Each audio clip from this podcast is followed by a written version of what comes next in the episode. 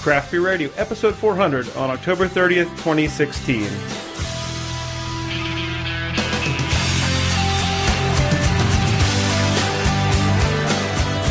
And welcome to Craft Beer Radio, where this is episode 400, breaking off another hundo.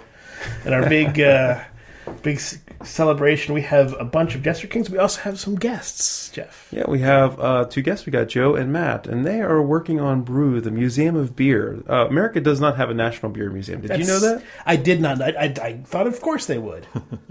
That's what a lot of people think. I'm sure that Joe and, and Matt can, can back that up. But these guys are trying to make it happen. They're um, doing an Indiegogo to raise some funds for the. Uh, what, why should I try to say what you're trying to do when you're here and you can say it for yourself? So Yeah, well, you're you're on point. Uh, we feel like there's nothing uh, out there like what we're trying to do. There there are people who have collections of uh, bottles and cans and beer caps and things like that. Our focus is on telling the ten thousand year old story of beer.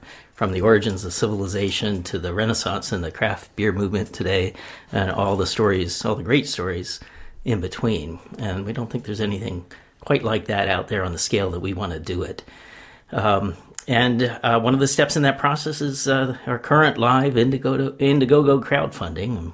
We're we're seeing this as a uh, as a bottom up venture. You know, beer is for everybody, and everybody ought to be involved with this. And uh, so we're trying to get the word out, get people right. behind it. Check out the perks we got on online on the Indiegogo site, and and see what we're up to. All right, uh, is there a, a short UL, URL or something that they should use? Uh, well, we're on Indiegogo.com projects uh, brew the Museum of Beer. Brew, okay. Yeah, and the and the the project's called Brew, so you should be able to find that. And the beers we're drinking tonight are from Jester King. Uh, Rubio from the Beerist sent us an awesome care package, and since we got four people, we needed to drink larger format beers tonight.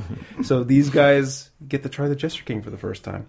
Do you say we do the La, Pe- La Petite? Okay, so this is interesting. This is this beer is La Petite Prince. It is a uh, farmhouse uh, beer. It is for a table beer, so it's about three percent alcohol by volume, I believe. Um, when we first had this, we were amazed because this is a three percent beer that has a lot of flavor to it. Three percent, and it was full of flavor. We, we thought it was almost certainly the second runnings of a barley wine because it was so uh, so flavorful. Uh, the the brewer decided that Just hand me your glass. uh, Yeah. this that he thought this was sort of a saison style, and that he was going to release some of the Le Petit Prince in green bottles because he liked some of the skunky qualities that come with green bottles in saisons. This is the the classic saisons like saison Dupont. right? um, come in green bottles. And some people think it's just an aesthetic thing, you know, like imports are in green bottles like Heineken, so green has a cachet. But green is horrible for beer. Uh, it doesn't block the UV light, so beers can get skunked really easily in green bottles. So we've been poo pooing the use of green bottles for years. And then Jester King does this 180 on the whole craft beer industry saying, saisons can actually be good with a light amount of light striking, a light amount of skunking, if you will, Yeah. in it. And uh, I haven't tasted this beer yet, but I mean, it's been living its life in a green bottle, not in a darkened box its entire life. So I mean, light has hit it, and let's see what we got. So this is two point nine percent alcohol by volume. Two point nine. Uh, final gravity of one point zero zero zero. So it's water. It is the same density as water. Uh, Thirty-seven IBU. Uh, they use Hill Country Hill Country well water. Uh, the grains are two row pale malt and or so two row malt and wheat malt, and the hops used are Perle, Fuggle, and uh, Czech Saaz. So they use a farmhouse yeast, a native yeast, and souring bacteria from the Texas Hill Country. So kind of spontaneously fermented I'm not really detecting any overt skunkiness. No, notes of that. Um, I'm trying to remember what what the uh, what the chemical was because I once did a deep dive into how skunking works and uh, the the actual chemical process. isoprenal mercaptan. Yeah, isopronomer mercaptan. That's correct. So it's a it's a it's a thiol. It's a sulfur compound, um, and it comes from the photolytic reaction of the isomerized hops. So there are certain ways that uh, the, the light energy can cause uh, a cleaving of various different radicals that will then combine into other chemicals that form these compounds that are very much like the compounds that are inside skunk uh, stuff. spray. spray. So, So- so skunking refers actually to skunk. Yes. If you if you take an IPA and put it out in the sun for ten minutes and drink it, I mean, you will taste and smell something that is fairly similar to when you drive past a dead skunk on the highway. This beer smells great, getting a kind of a crisp, weedy type tartness in the aroma, and then it seems like there's like a Brettanomyces type character. Now, it doesn't necessarily say was Brett was used in it. Uh, they do say farmhouse yeast, but souring bacteria. So yeah, but it kind of has uh, that like dusty, a little bit of a leathery um, type aroma to so there could be some lacto great. in here too. Because I mean, if there's other bacteria in there, could be some bacillus. Yeah, I mean, it doesn't really have that kind of tart, tangy, yogurty smell to Right. it. It's more of a, a Brettanomyces, that kind of um, dusty, leathery type smell. smells great though. What's the finishing flavor you get from this? There's, you know, it, it's kind of uh, easy going in, and then there's a strong hit at the back of the mouth. There's Yeah. a there's a lot of very dusty kind of like um, bale of hay like Mm-hmm. components when um, especially in the middle. And then near the end, it, it finishes pretty dry with a kind of chalkiness and a little Yeah. bit of a, of a granite kind of note. There's a there's a there's a funk to it too. I'm I'm gonna take another sip here, but it almost reminds me a bit of um, kind of you know has a lambic type character to it, right? So along with that granite, you're getting this. I'm gonna have to take another sip here. Put some words. So it. it's that um, you know, they're using well water, so I expect this has a lot of minerals in it. So there's a lot of uh, that kind of uh, mineral, some uh, mineral salt like uh, finish, um, kind of like uh, like a heavy mineral water. Um, there's a little bit of chalkiness at the end, and I, I think that there's some of that. It, it kind of it's reminding me of Brett, but it's not the, quite the Brett that I'm used to. Uh, yeah, I mean, so I'm getting like a, a fairly strong lemony type flavor, a touch of yogurtiness, but not really like some of the lactic beers that we've had lately. And then there's that really dry, scratchy kind of. How do I describe it? It's not quite sour, but it's it's not quite tang. I guess tart would be the way to put it, though. I'm, I'm almost feeling like you know beers that we've had that have pediococcus used in you know Yeah, kind of sure, in the blend. okay. I think this has a has some pedio influence in it as well. So I mean, this is a. Um, it's probably been six years, seven years since we've had this. I don't remember this beer being this funky when we've had it. I, I wouldn't have started with it if I knew it was going to be this funky. We normally don't start out the show funkifying our palates like that. Um, so I'm a little surprised how funky it is, but I'm enjoying it. It's it, it's a beer you definitely want to take your time with and just kind of because you know we each only have what four ounces or so. But I'm going to be sitting here. I'm going to be putting my hands around it. Now's the time where I'm going to let it warm up and kind of let the bouquet come out, and you're going to tell me more about your project. Yeah, it's a large scale undertaking. We're looking at 50,000 square foot complex, the um, 20,000 of that in exhibit space telling the story of beer.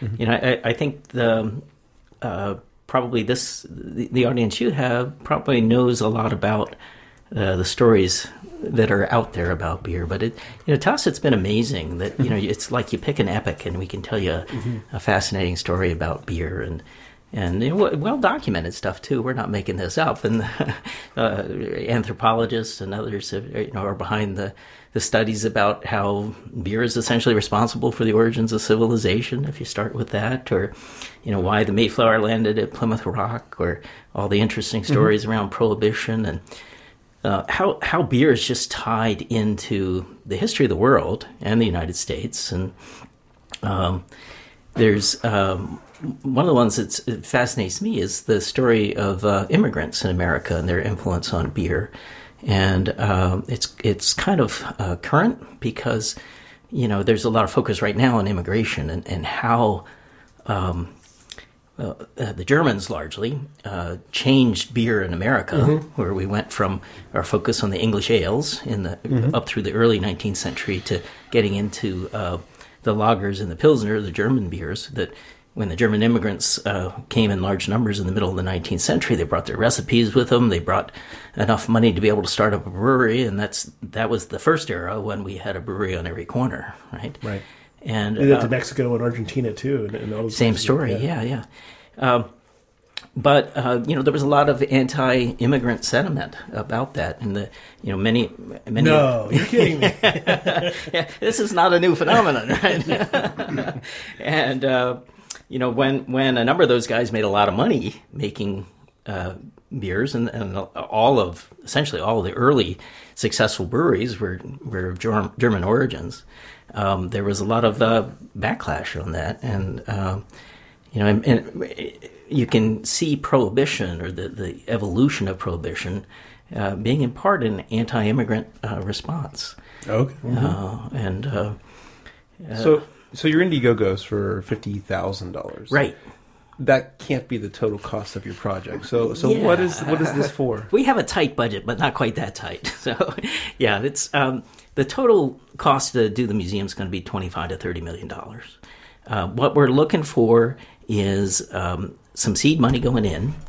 Uh, that's going to help us get the uh, the next round of studies done. So we we're three years into this project. We've been working on uh, developing the models, developing the content, uh, validating the, the business plans and, and the pro formas, and um, now we need the uh, the, nation, the national and international experts in entertainment destinations and beer to come together and say this model works, or you're going to get this many people, not those many people, so that when we go to the large scale investors, Mm-hmm. they know it's solid. They know it's not just you know guys sitting around drinking beer coming up with an idea. Right. It's something that's been validated, and and so it, it really is uh, a case where So it's different from the guy with the huge beer can collection because he just did that as a passion and he drank a lot of beer. right. And, and you guys aren't just piling up a pile of beer cans and saying it's going to be our museum. We've done a lot of homework, and we're ready to take it to the next level.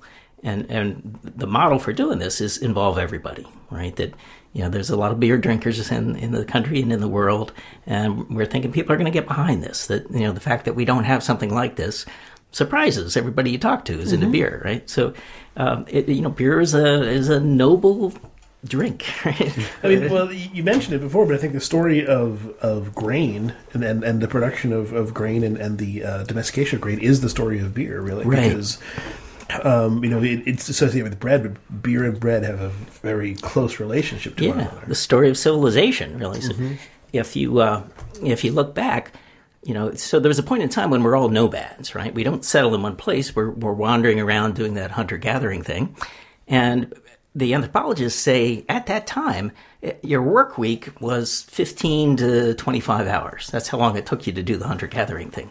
So why does anybody ever settle down and become a farmer that's going to take you 60 70 hours a week and break your back right? and it's for beer for to to uh, grow barley to make uh, beer, right? And, and there's pretty good anthropological evidence for that. So, and everything else flows from that, right? Once you start the farming, then you have to keep records. You have to develop a, a reading system. You have to develop a, a math calculation system. You develop commerce. Um, I mean, you know, you, you so you move on from there. You know that the pyramid workers were paid in beer, and uh, you know the Huns beat the Romans because of beer, and you know every every stage of history there's a fascinating beer story. It's interesting that we start with with with, uh, with this one at two point nine because I think that is what most of the beer. And you can correct me if I'm wrong. I think that's what most of the beer would have been like, right? It would Yeah. not have been high alcohol. Uh, um, for many reasons, the yeast probably couldn't tolerate it at, at the start. But it, it would have been this sort of uh, a staple, a food staple, not necessarily. Uh, I mean, it would have been known that if you drank a lot of it, you would get drunk, but not necessarily known, not necessarily used as a. I mean that that you, there's the water's not safe to drink, but the beer is Right, right. right. So that's a big part of it as well too. Yeah, which is coming from the monks in the Middle Right. Ages, who uh, you know were of that mode, right? That uh, beer was a major form of sustenance, and, and you're right, the alcohol level was low because it was a food, and in fact, the I I guess in Sumerian times the the wa- the creeks probably weren't that polluted with bacteria that it was. yeah, Uh, it's hard to say, but it's pro- like Middle Ages. Yes, right. The rivers are you can't drink from the rivers, so you have to drink beer. Sumerian times, maybe the rivers were still good. I don't know, but I mean, you, you mentioned that they they start with you know the, the, the reason why they, they go to this backbreaking labor is because they can have beer. But uh, I think that the, the, the thing that, that people need to, to understand from that is not that they can have beer because they wanted to have you know they wanted to have their their Miller and they wanted to have their their uh, imperial stout. They to have all the stuff they love. No, it was this was a commodity that could be there all the time. They could have. Uh, they could survive through lean times and through good times. Right, right. And it, was very much a spiritual thing, right? All, all the early societies have gods of beers and spirits of beers, and it was seen as a way of communicating with the holy. you know. Sure. And, and you know, and that carried through into the Middle Ages, where you know, from which we have thirty different saints of beer for every every particular thing you can come up with. But that that idea that the in the Middle Ages it was a an essential food and kept people alive, kept them from dying from the plague is is very true, and um, it was uh, that the, you know the monks' share was generally about six pints a day, and uh, the monks really liked that. Not the least of which, you know, one for the taste, but also when they were fasting, beer was a was a drink, not a food, so they were still allowed to have their six pints a day. that was their sustenance. So you had cereal essentially. That's right, and like you said, it was very rich in in, in nutrients and less alcohol than today, so it uh, it got them through. About when did it go from being a sustenance and just being something that, that's there for you to eat to being a luxury item, mostly to be like to be mostly considered a luxury slash intoxicant? Well, there's some who say that was part of the German influence, right? So when we when we start switching from the ales to the to the lagers and the pilsners, it's all about um, having something that's refreshing and and it's kind of a proof that you don't have you're not desperate for food, right? It's kind of a class advancement kind Okay. of thing. Um, you know, it's, so that's that's one explanation I've heard about how we got into the lighter beers over time. That in the 19th century we, we moved that way in part because we weren't starving anymore and we didn't need beer to be the core of our uh, nutrition. So it took industrialization to really bring beer out into to, to be for the majority of the public uh, something to be a, a celebration drink as opposed to just primarily a sustenance. That's right. That that was a big part of it. And then those those lighter beers, or you know, the lagers, are uh, also require refrigeration, right? So you're not going to be able to send them from place to place until you have refrigerated rail cars and and those kinds of things going on. All right, let's of move on to the next beer. We'll get back to more beer history and about brew here in a little bit. Are you guys gonna need a dump bucket, or are you guys gonna finish those? Finish it off. Okay, so next, This is the Foudreweizen. okay, I don't know if it's on their website. I, yes, uh, farmhouse wheat beer fermented in an oak foeder. So foeders are these big um, oak vats tanks that uh, they use. Uh, we just talked with the Rodenbach, and they have a bunch of. Um, they call them oak vats as opposed to foeders. Yeah, I wanted to ask Yeah. him. That's the one question I have left, and actually asked the guy from the marketing agency to send me that question Yeah. whether he uh, there's a distinction between wood, oak wooden vats and uh, foeders. Because So- it seemed to sound like they were different. Yeah, that, I mean, I know, I New Belgium we saw their big foeders and they're you know, gigantic. All right, so this one's interesting because this is Live Oak Hefeweizen, which we've had on the show before. Okay. Live Oak's a brewery in Austin, makes a fantastic Hefe. It's one of the best made in the country. And it says right here in this uh, description that uh, the Foudreweizen took the DNA, so to speak, of one of our absolute favorite beers in the world, the Live Oak Hefeweizen. And now they did a mixed fermentation with it. So they, you know, did it in a oak barrel with more bugs. If you didn't like the sours in the last one, you might not like this one too. But uh, I'm excited to try this one. 5.8% alcohol by volume. Uh, they use Austin, City of Austin water, malted barley and malted wheat for the grains. The hops are Hallertau Mittelfrüh, a northern brewer. Uh, they use a Hefeweizen yeast, a farmhouse yeast, and native yeast, and souring bacteria in their uh, in their foeders. For this guy, which yeah, it's so the, the color is uh, it's kind of a almost a neon yellow. uh, it's it's got this this, this very um not not cleared off very very trans uh, yeah He's mesmerized by the, the, the aroma on this thing. I'm loving it. It's kind of this funky banana. It's this uh, banana mango. It, it's I don't know how you want to describe it, but it just it's just bursting with this. banana's aroma. been a little too long in the fridge So the, the live oak does have a lot of that banana hefeweizen type character to it. So you know that's kind of the origin of this beer. Immediately jumps out as like with with a lemony sour, and then some of that, like you said, that mango kicks in. and Then that, that banana, like a like a mushy banana, kicks in at the end. I think. Um, it's interesting.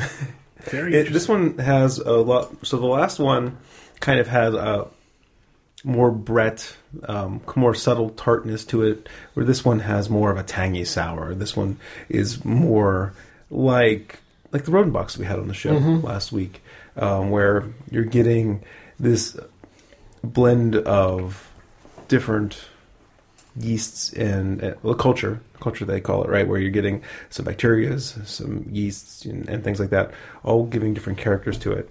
So this one has more acetic note to it. It has a more lactic note to it.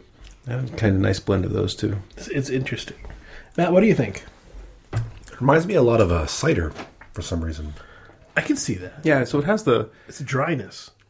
that you know you can have you know apples can be tart right so i mean the tartness it's carrying through could could definitely lead you to think you know it's kind of cidery i'm not tasting also when you're talking about tasting beer when you say beer is kind of cidery it, it's kind of this byproduct of a not really healthy fermentation where it kind of comes off like thin and appley like or if you ferment with table sugar something I don't like think that that's necessarily what he was saying. No, no, it's not what he's saying. But he used a term that a lot of listeners might misinterpret. So that's why I was describing it to Matt that he unknowingly mm-hmm. used a term that could have been misconstrued. So I was making sure people weren't Okay. misconstruing it. Is all I was saying. I, I'm with you because I think that to me, when you said cider, I thought because yeah, ciders end pretty dry. They, they can, and this mm-hmm. ends to me pretty dry. So it's a similar, and and you also get some of that tartness from some sours, and you, and you get or from ciders, and you get some uh, tartness here that's not quite the same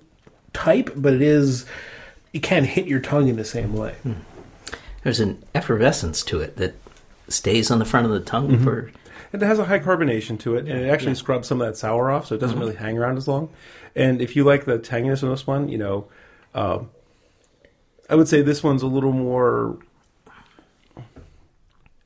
I, I would say the the last one took a little. It was a little funkier, right? Like it was a little more mop sync in there, you know, that kind of thing. There's a little bit of funkiness in it, and this one is more just kind of more along the lines of sweet tarts. it's more straightforward. stuff, it, yeah. it, it's less. There's less you have to dig in to really appreciate. Because I, mean, I think the the first one was one of the ones where if you weren't ready for that kind of beer, you haven't hadn't had that kind of beer before, and that's kind of like, okay, what am I taking it, and how how far how different is this from Drain Water? Um, whereas th- this is okay. I, I can see that there's there's definitely some other flavors here going on besides just. Um, Something that only really, and only people who really love this type of flavor would would enjoy. And and then the, the Hefe flavors in here. You kept saying mushy banana. To me, it's more of a there's more firm, but you know that's a minor distinction. I am loving the vanilla notes that are coming off of this, the banana notes that are coming in the finish. I, I, I think this is fantastic. I'm not as key on it as you are. Uh, I think the the sourness kind of overpowers those major banana notes. I think maybe that's why the, the mushy banana is coming at the end because it doesn't feel as put together. Um, the other uh, flavors, the other sort of free flavors, like you said, like a mango, and maybe a little bit of like a pear almost are coming in at the end, and so it's it's it's a little bit it's a little confusing for me when I try to think of like live oak and compare it to, to this, or, or or really compare it to any hefe because it doesn't it doesn't taste like a hefe. It tastes like um, it tastes like a Belgian golden that a soured Belgian golden that has some extra ester components to it.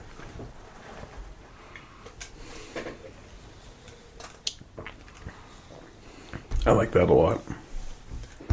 So the um, museum is going to be in Pittsburgh, or is it still potential to be somewhere else?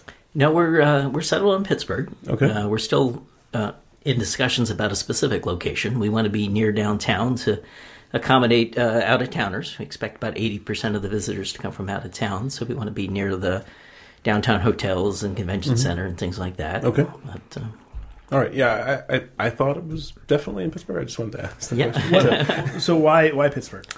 Oh boy, there's so many answers to that. Um, there's a business answer, which is that Pittsburgh is within 45% of the U.S. population, within 500 miles of the U.S. population, and uh, same for Canada.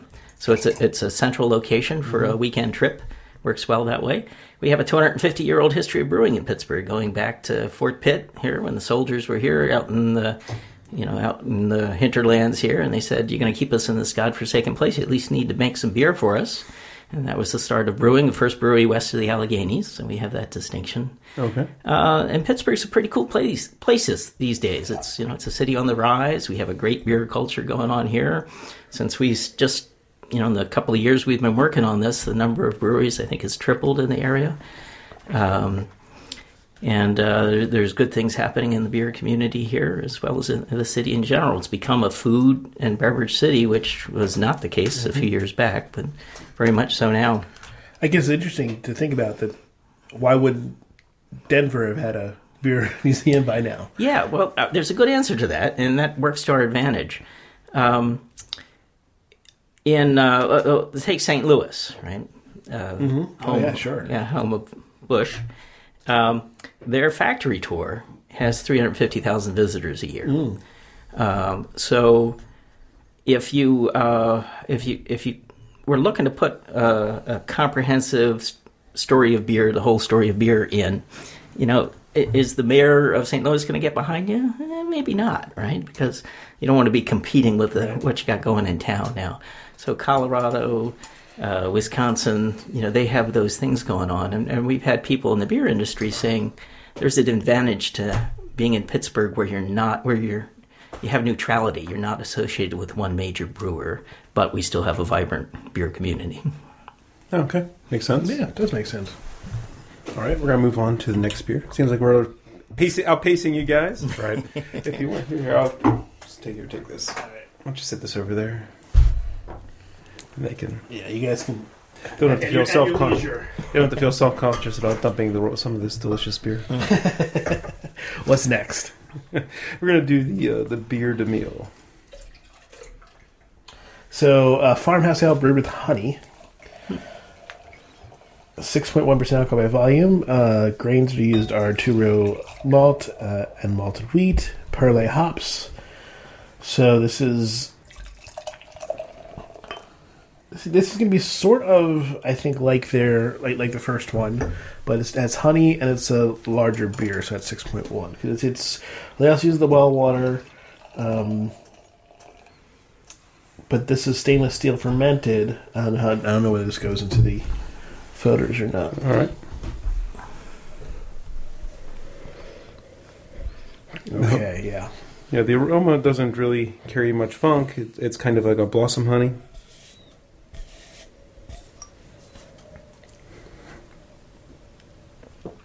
Definitely can smell the honey. Kind of a, a mintiness, and I also get like a like a wheat, but more like a buckwheat actually. So they say raw Texas wildflower honey. Okay. Kind of a toasty flavor.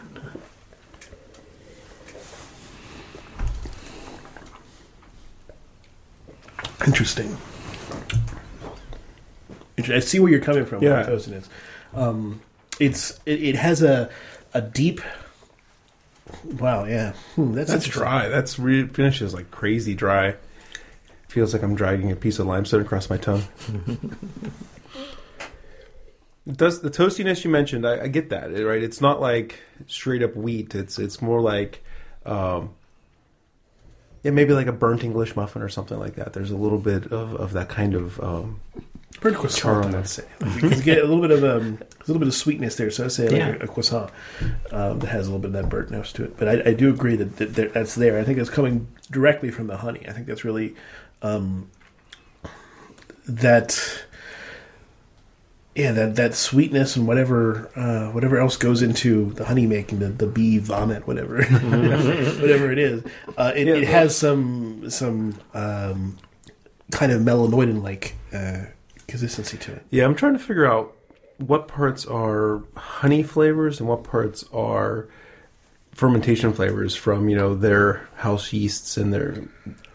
Which one does this have any wilds in it or anything like that? or- Yeah, it says um, you know farmhouse yeast, native Yeah. yeast, and souring bacteria. Okay, native so- yeast. Yeah. So this is another one of their cultures, and I'm trying to figure out like like there's like a minty thing going on there, and I'm trying to figure out what that's coming. It's like not not spearmint or anything, but there's like this light minty thing, which you could kind of see that came come from a honey, but might be the fermentation. I can't tell.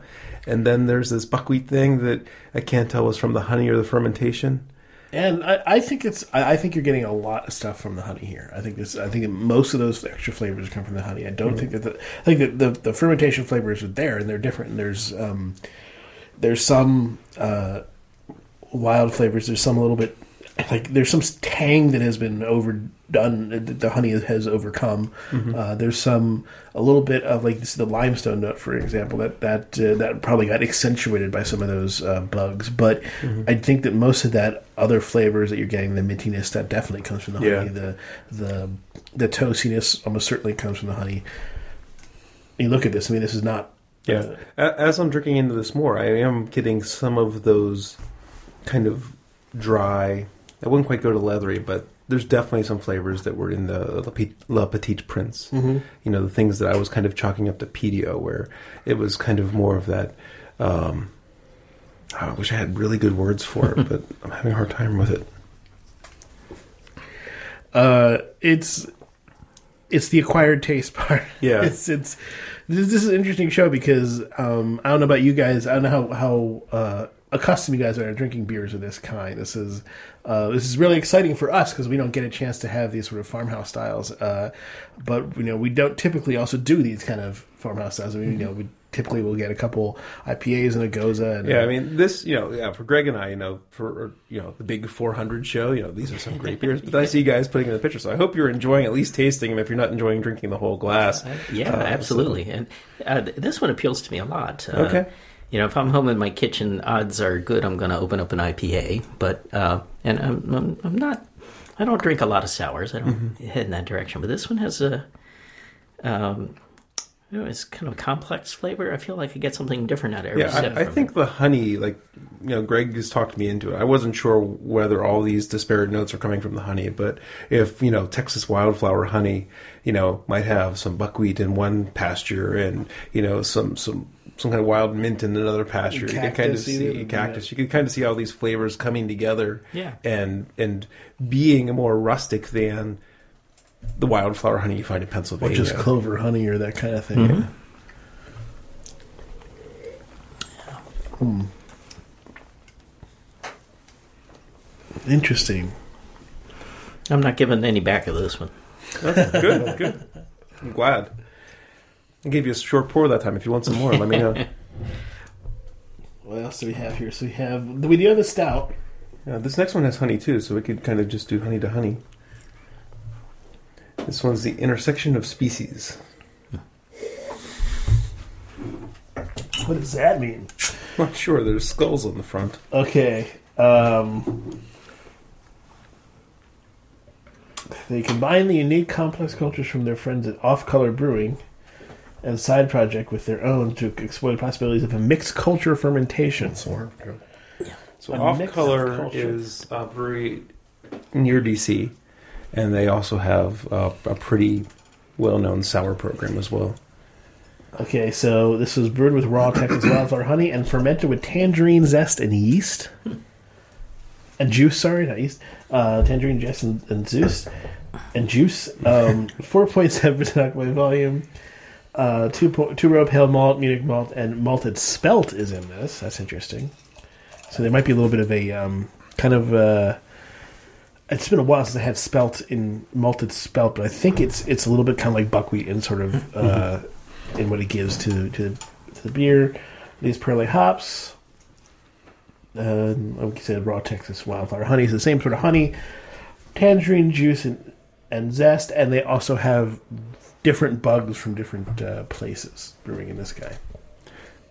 Yeah, so when I took the first sniff, I definitely spelt the, smelt the spelt, which uh, is that more kind of, I guess maybe. I mean, buckwheat's kind of there, but you know, it's also it was a bit graham crackery, you know, type aroma coming off of it. Now, when I smell it, I smell something that's more. Oh, I'm getting the tangerine zest for now, for sure, right now. The color is more tangerine esque. It's just as cloudy. and there, there's no way you're seeing anything through this.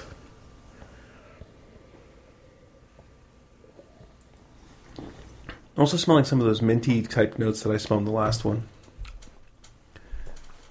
Flavor the tangerine juice. This one has more of the. It's more like the souring in the second beer that we had. Yeah. you know, where it's a little more tart and and um, uh, like citric acid. You know, where the the the odd number beers were a little more funky. These ones are a little more sour. you know, the even number beers have been sour tonight. This is the tangerine is, is definitely there and, and noticeable. Uh, it's making the it, it's making the honey less apparent. Uh, the spelt is not really coming through very much that I can tell. It's um, probably some minor note in the background. It doesn't have the same kind of drink me quality I think that the last one had. It I feel a little bit more. Uh, this beer is holding off a little bit. It's, it's being a little bit more like um, pushing me away as opposed to bringing me in. Like the tangerine and the sour are kind of fighting with each other. Yeah, They are a little bit. I, I still enjoy this. I mean, it's not as good as that live oak one, the the, the Foudreweizen, but I'm enjoying this one. Um, I do agree that the kind of the tangerine tartness, you know, the citric acid from tangerines, and then the the sourness from the fermentation, they're, they're- they're kind of just off tune, just a tiny little bit. There's a little bit of clashing, but you know, it's just just just a little bit for me. So, you guys, I, I saw on your Indiegogo video that you're planning on having a brewery in the museum. What can you tell us about like your plans for the brewery that's going to be there? Well, um, so this is obviously still very early in development, but I think our idea would be um, to have something on site for uh, guests and visitors to come and see the process of making beer, um, and for us to have that be interactive with all parts of the brewing process. Um, so obviously, there are lots of very fantastic um, brewery tours that are available at lots of other places. Um, you know, we certainly don't intend to be um, you know, com- competing with those directly. Um, but I do think that uh, as part of the experience, being able to see, touch, taste, feel, smell the process of making beer will be an important part of what it is we do at Brew. Right. Yeah, I, I I figured it was still early in the planning stages, but like, how big of a brewery are you kind of thinking about doing? Like homebrew size or brew pub size, or or don't you know yet? Well, uh, the, one of the considerations with this is we're kind of following the Guinness Storehouse model in Dublin, and Okay. where your price of admission to come see the museum includes your first pint when you're when you're done. So we think that's a good model, and we're, we're going to follow that. Which means it behooves us to be brewing our own beer rather than buying beer to give away, right? So, um, you know, if we're and if we're going to target 300,000, 400,000 visitors, then that's that's a Okay. I guess that sizes the brewery at that, right? Yeah, yeah, for and starters. then you know seconds and thirds and fourths after that. That, that's so- right, right. But we won't be limited to our own brews. We'll we'll have other guest taps, and uh, we also want to uh, fe- feature uh, a certain percentage of local breweries. Because I, you know, I know when I travel, you know, if I'm going to another town, I certainly want to sample the local products. And I think when people are coming here, they're going to want to do that too, as well as having some specialty brews. There you go. You could have an ale trail right at your stool. That's that's the plan, or at least the start of one too. I, th- I think we'll we're working on the uh, on the peripatetic side of that too. Right. it's interesting because I would just tossing out an idea here, and you, you can you don't have to like agree with me even, but part of the interesting thing about beer is, like you said, it's, it's a it's a story that, that has gone with human civilization, and maybe having examples of what beer might have been like at various stages might even be really interesting. Like to have this is what beer might have been, you know, Yeah. Taste how awful this is. Yeah, obviously you know, refined for the modern palate, bit, but but this is you know the style. As you can see, the styles of you know what we call of, of, of beer have really changed. I mean, Right. you had you know, Gruit's way back you know when, and, and you have um, even today you have things that are wow different. I mean, sake is technically a beer in terms of, of how of how it's made. Uh, um, uh, whiskey starts with a beer before it goes through distillation. So all these things have, you know, are are, are beer. They're, they're certainly what what the museum should cover. So maybe having some kind of something that's not necessarily just uh, another take on a modern beer versus you know you can have this as this is what you might have had Yeah. five thousand years ago. Right. So here's what happened. It rained in a guy's clay barley vessel. The stuff germinated, malted, and fermented all in the same vessel. He poured this, the liquid out. Instead of throwing it away, he tasted it. Yeah. Here, see what this tastes like. Yeah. Imagine who did that for the first time. Someone You gotta think about like you know, Chateau Jiahu is a great example. That's a five thousand year old Chinese mm-hmm. recipe that's been a little bit mo- modernized. Yeah, I mean, all Dogfish Head those- is making it. ancient ales, they've all been liberties have been taken to make Yeah. a good beer. And, and I would expect that, but but at the same time, you- you're sort of saying that this is it's a little bit different from what you might expect in a, in a standard beer, Yeah. and maybe this is not the, the beer that you give you know as to everybody, but you have Right. that available or something. Yeah, I mean, uh, uh, Sam Calagione, Dogfish, has dabbled in some of that. Yeah. and, yeah, and I, I think that's worthwhile doing. I, I wonder about that. You know, who's that first person? And I, I have a personal theory here, which may not make it into the museum, but um, you know, so you figure ten thousand years ago, and we were still in the process of the domesticating dogs. I think the dog was the first beer drinker, right? Mm-hmm. You know, who's going to go up to that gurgling puddle or whatever it is and sample it. You get this semi-wild dog who drinks it, and all of a sudden they're a little more mellow, a little easier to deal with. And that leads the first man to follow.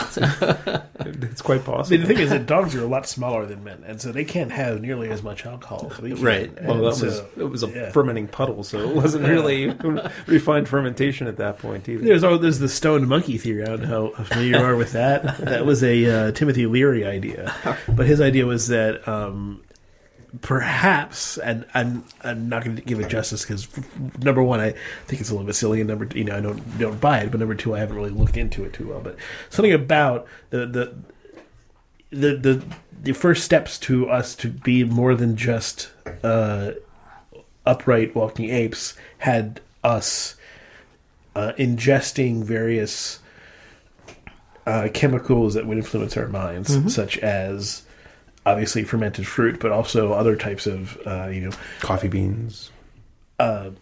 mushrooms, other type Right. of things that, that would have done you know. That, that was Oh. Timothy Leary and not Ronald Reagan. that put that Okay. Curious. All right, let's move on to the next beer. All right, what do we got? This is the one that comes in the little 500 ml bottle. This is the Atrial Rubicite. The what? Atrial. Atrial Rubicite. Rubicite. Barrel aged sour beer re-fermented with raspberries. So kind of like a frambozen. 4.9% alcohol by volume, pilsner and malted wheat for the for the grains, uh, golding hops. You want to rinse that a little Yeah. better? Uh, yeah.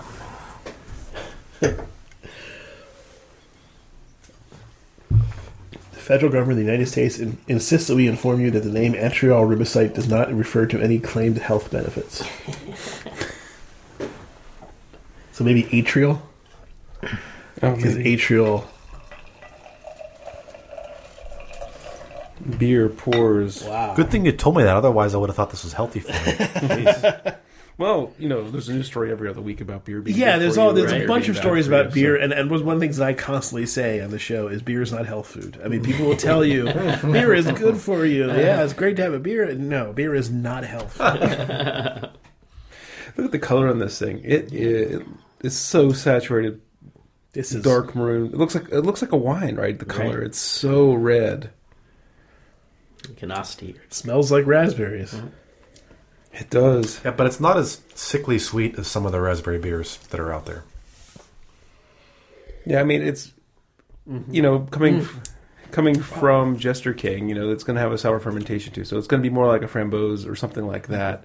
And it smells similar to Lindemans. Greg took a sip. I haven't smelled, tasted it yet, but I mean it's it. It doesn't have that sweet added sugar note Yeah. that Lindemans has. No, Lindemans makes other uh, other lambics are not as sweet as their raspberry. Like their Pêche is great. Um, so I would definitely recommend that. But yeah, the raspberry is sort of it's designed to be a very sweet beer. This is not. This is uh, has a lot of of you know macerated las- raspberry flavor to it. Doesn't have a, a good amount of extra sweetness. So there's a lot of that um, a lot of that I don't know that that uh, slightly woody taste that comes with raspberries as well. It'll leave you puckering up. It, and it has a, a good sourness that any of the sweetness the raspberries put into the beer mm-hmm. are cut and balanced with the, the tartness Yeah. and the sourness in this. Does not taste at all medicine-y. Hmm. What you can run into with some raspberry beers, some these days. I mean, beers brewers have gotten so much better at making fruited beers than when we started. Hmm. But it was like half the beers you would taste with fruit in them were medicine-y, and they were mm-hmm. like, "Ugh, what's going on?"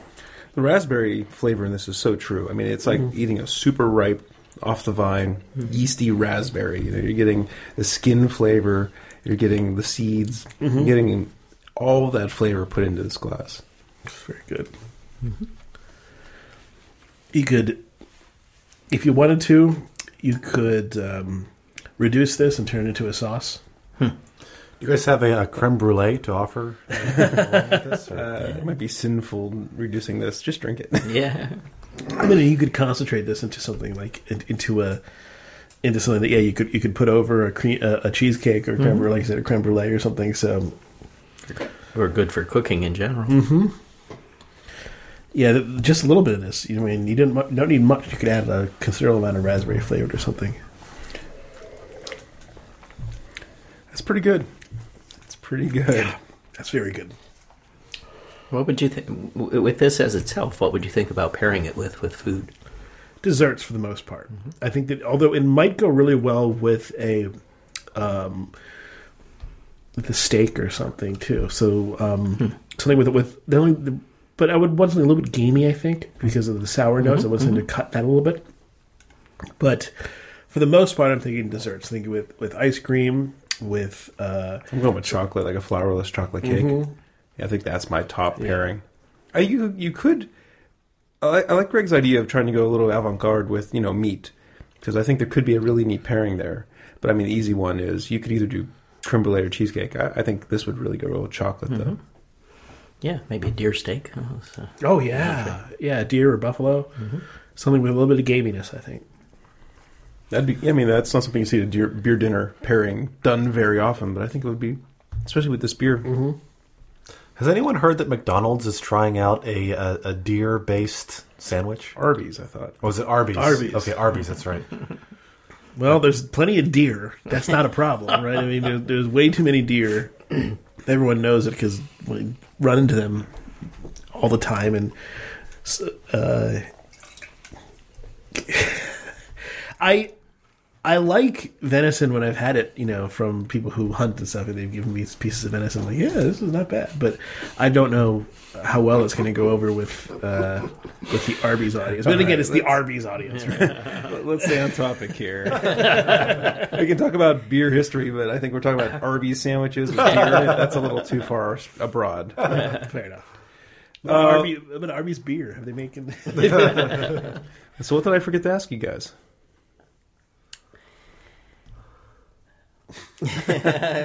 no pressure. yeah. So, your Indiegogo, it has what, 23 days to go? Hmm. And yeah, 23 days to go, and you are 36 of the way, 36% of the way there. All right, we gotta get people on it. You know, Yep. tell the world, tell your friends out there. Yeah, they're at seventeen thousand seven hundred ninety-eight dollars, and their goal is fifty thousand. Hmm. So, if you want to help support the brew, the Museum of Beer, start look them up on Indiegogo. We have some interesting perks out there too. Okay, tell you us about the perks. Um, beer earrings, you know, and you can't get those Like the- everywhere. like bottle caps. Is that what they? uh, they're they're like beer mugs. oh, mugs. Okay, yeah, because uh, I've seen artists take bottle caps and, and cut those in the earrings. I thought maybe that's what you were using. beer holsters mhm, with uh, with uh, brew the museum of beer uh, emblazed on them. Are pretty neat. Plus the usual swag T-shirts, and we have the beer hoodie, you know, with the the bottle holder and the Okay. opener inside, those kinds of things. We have a, the first rendering of the museum is an option if you want. to So I see the that. the biggest perk here is the family pack. So There you your, go. Your kids get beer for that. Take care of Christmas all in one fell swoop there for everybody with caps and T-shirts and. Is it like saving bonds? Where my kids can like cash them in for more beer when they turn twenty one? Is that how that works? There you go. Works for us. but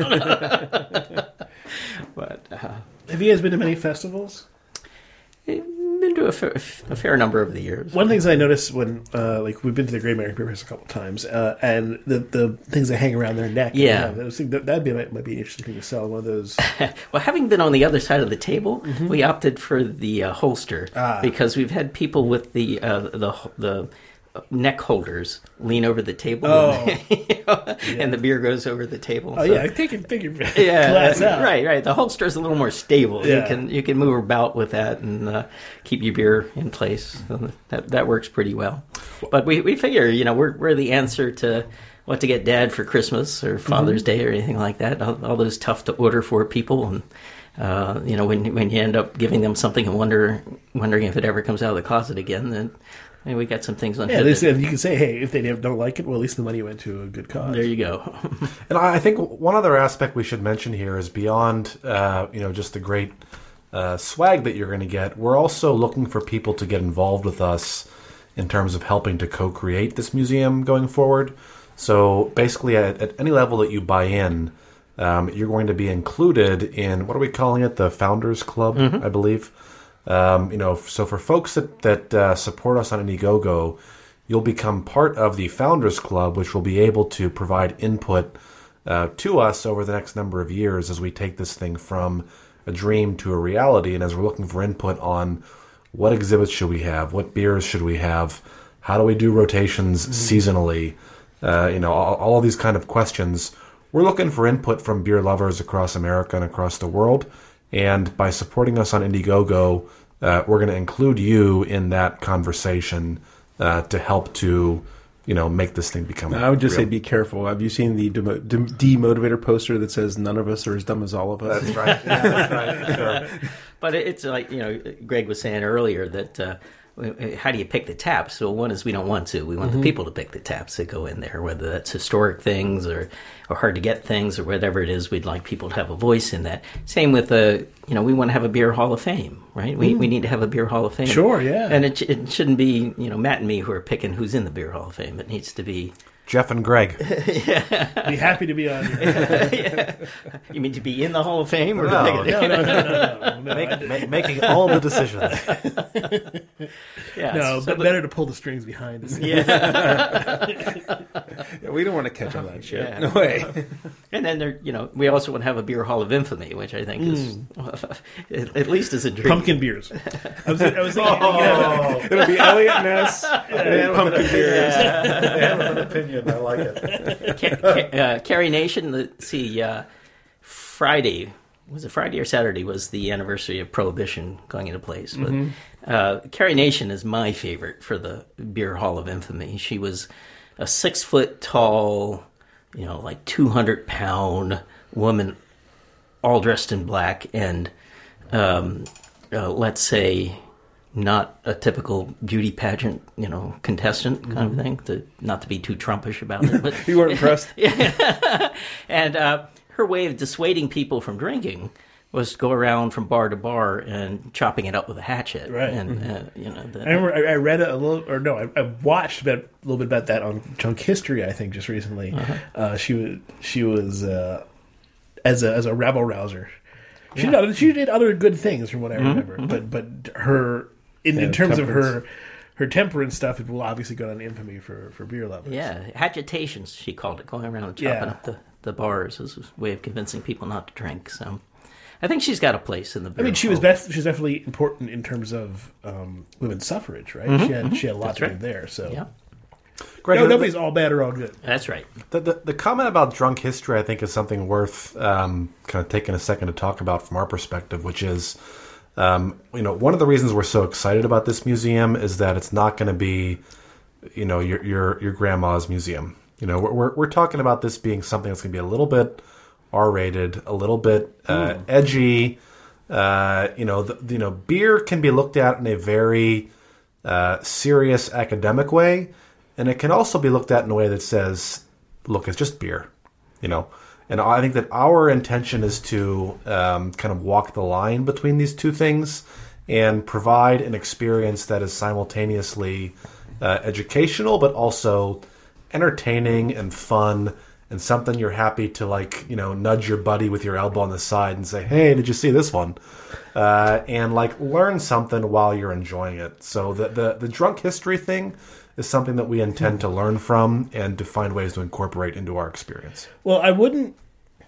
I, I agree with, with the idea, but I wouldn't put out the idea of just my opinion of it's uh, it's just beer because if it's just beer, then why do we have a museum about it?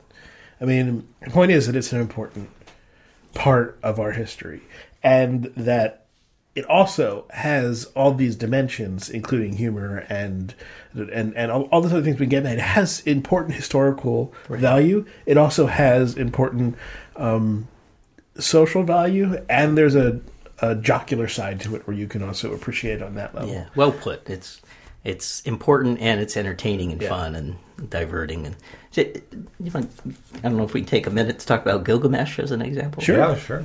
Go ahead.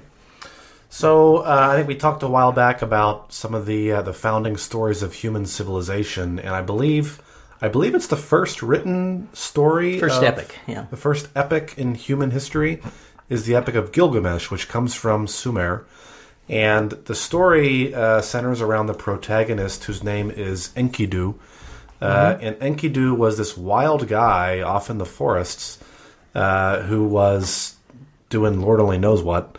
Um, until he came across a uh, a, a beautiful, uh, arousing woman, um, and he was intrigued by this woman, and uh, she intrigued him with a variety of uh, of ways, including uh, beer. And beer was one of the things that she used to convince this crazy, uh, you know, wilderness guy Enkidu to settle down and to create a family and to have a job and uh, you know to have children and take care of his children. Um, and beer is a very critical part of this story that was told in literally the first written record of any human epic uh, in human history. So, you know, we we at the Beer Museum are going to have a lot of fun with this story. Sure, Um, absolutely. So it's, it's sex and beer are what civilizes man, right? That's what it comes down Well, to. I mean, the, there's plenty of references to alcohol in the Bible, and there's plenty of references to sex in the Bible too. There's a whole section called the Song of Solomon, which is a gigantic sex poem. so, uh, so it, these things are, but that's because those historical things were both, you know, there were stories that were told to to represent what civilization was to people at the time, and uh, and and they, of course, all those have uh, references to sex and references to health and references to partying and all the other stuff that p- people recognize today. But but I think you know one of the beauties of this, as you said, is it's it's an experience that we all have had. You know, and and it's one of the things that draws us all together as people. At the end of the day, is you know the experience of getting a little bit tipsy, the experience of you know. The, the beer goggles with the girl, you know, the experience of what does that mean tomorrow, right? Right. Uh, you know, these are things that everybody has gone through and we know, and they're things that draw us all together. Um, and, uh, you know, I think that one of the things we're so excited about with this museum is that it's not just going to be, you know, come and look at somebody's collection of stuff. It's going to be come and appreciate this aspect of life that hopefully you love and that um, will help you to understand how you're tied into this grand thing called human civilization, right? Because which is something that we don't all think about or experience on a daily basis. But the reality is, we're all part of this very big, you know, major story called humanity. Uh, and beer is such a great way to um, see yourself as part of that in a way that's both fun and educational. So that that's I think that's a big part of the reason why we're so excited about this project. I think it's well said. Should we move on to ranking? Yeah, I mean, we have one more beer. I was going to ask if we wanted to do it or not. It's we're already over an hour. So Yeah, so that's uh, Wrap, yeah. I think we can we can wrap it up and we can save that one for another time. All right. So now what we do on our show is Greg and I generally rank the beers in our order of preference. We pick the one we like the best, the one we like the we least from there. Uh, when we have people who are in the industry on the show, and you guys aren't quite in the industry, you know, it's their option whether they want to rank because for for many people in the industry, it's not in their best interest to say that one beer is the worst of the one they had today. But it's up to you guys if you guys want to rank or not. In addition, these are all the same brewery. Yeah, they're all so the same not- brewery, so that, that makes it easier, right? You know.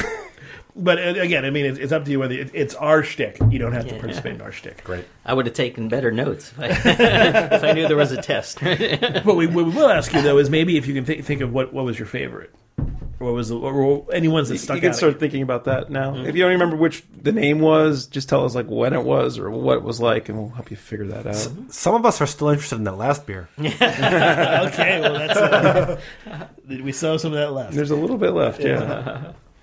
All right, so um, huh, okay, What do you think, Jeff?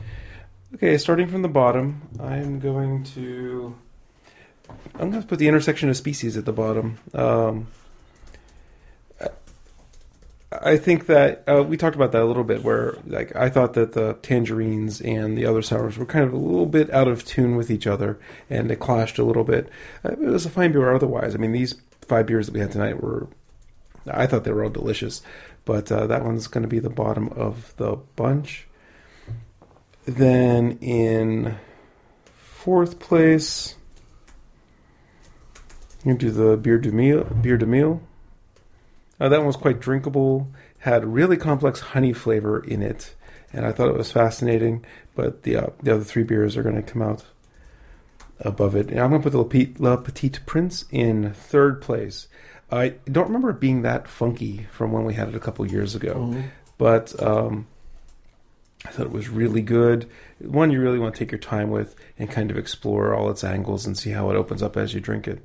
Second place, I'm going to put the Atrial uh, Rubicite, this raspberry beer that we just had. That was really good. Really, I'm impressed on how true the raspberry flavor was in that beer. I can't think of another raspberry beer I've had that's tasted like seeds and skins and you know right off the vine. It was delicious.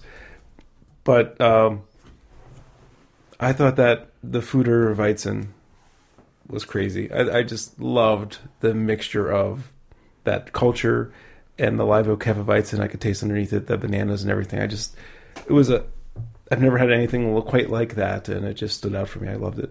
Okay, for me, um, not as much a fan of the live oak hefeweizen as Jeff is. Uh, I'm going to put intersection of species at the end. Sim- similarly, I think that it just it, it was like uh, meal, but did not have any of the awesome parts of Biere du Miel that, that I loved, and it just didn't. It, it felt the most muddled of all of them. Uh, I'm to put the Foudreweizen in fourth place. I I I thought that you know the banana stuff turned mushy. It, it kind of felt confusing to me. I wasn't sure which way to go with it. Uh, maybe if I was a bigger fan of Live Oak, it might have gotten me into it. I, I don't know. I, it, it didn't it didn't work for me, but it did work for Jeff. So uh, more power to Jeff. Uh, Le Petit Prince for me in third place, just like Jeff. Um, I I think that it's uh, yeah it was, it was different than what we had because I remember it being more more like I said more like a second runnings of a barley wine, more a little bit you know a little bit sweet, a little bit uh, malty, a little bit of some extra um, funk, but not a huge amount of funk. The Tenderlin had a lot of funk for for what we remember, but still still pretty good, especially at two point nine. I mean, you're not going to get a much beers. Oh, have a lot of flavor, so much flavor in that such a low. 2.9. Um, the beer meal at second place. I really enjoyed the honey. I enjoyed like the toasty stuff that Matt was talking about. Um, there's there's lots of good stuff to say about the Biere du Miel, but uh, that uh, the atrial rubicite, oh, good, so good, That's pretty good. so good.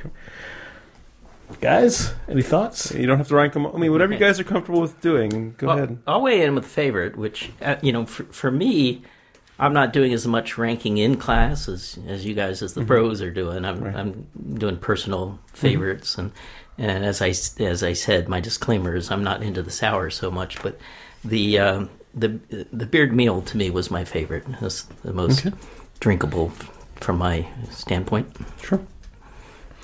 Yeah, my um my clear favorite was the raspberry beer, and and not so much that it was necessarily better than the others, but that it was memorable. Um, because raspberry beers that I've had to this point have been generally um, overly syrupy sweet, and this one was, um, as I believe Jeff said, uh, really emphasizing the flavors as opposed to the sugar.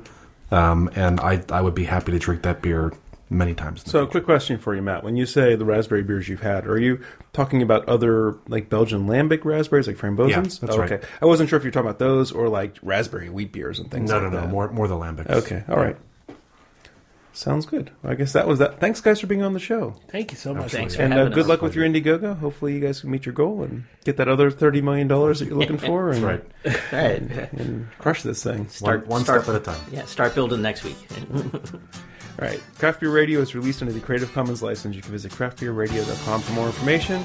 If you want to email us, you can hit it up beer at craftbeerradio.com on Twitter. I'm at Jeff Bear. At CBR Greg. You guys have a Twitter handle? we do. Uh, Brew Museum. At Brew Museum. You can send them a little tweet saying you heard them on Craft Beer Radio. I'm sure they'd be tickled about that. Uh, thanks everyone for listening again, and we'll see. Let's talk at you again next week. Thanks, John.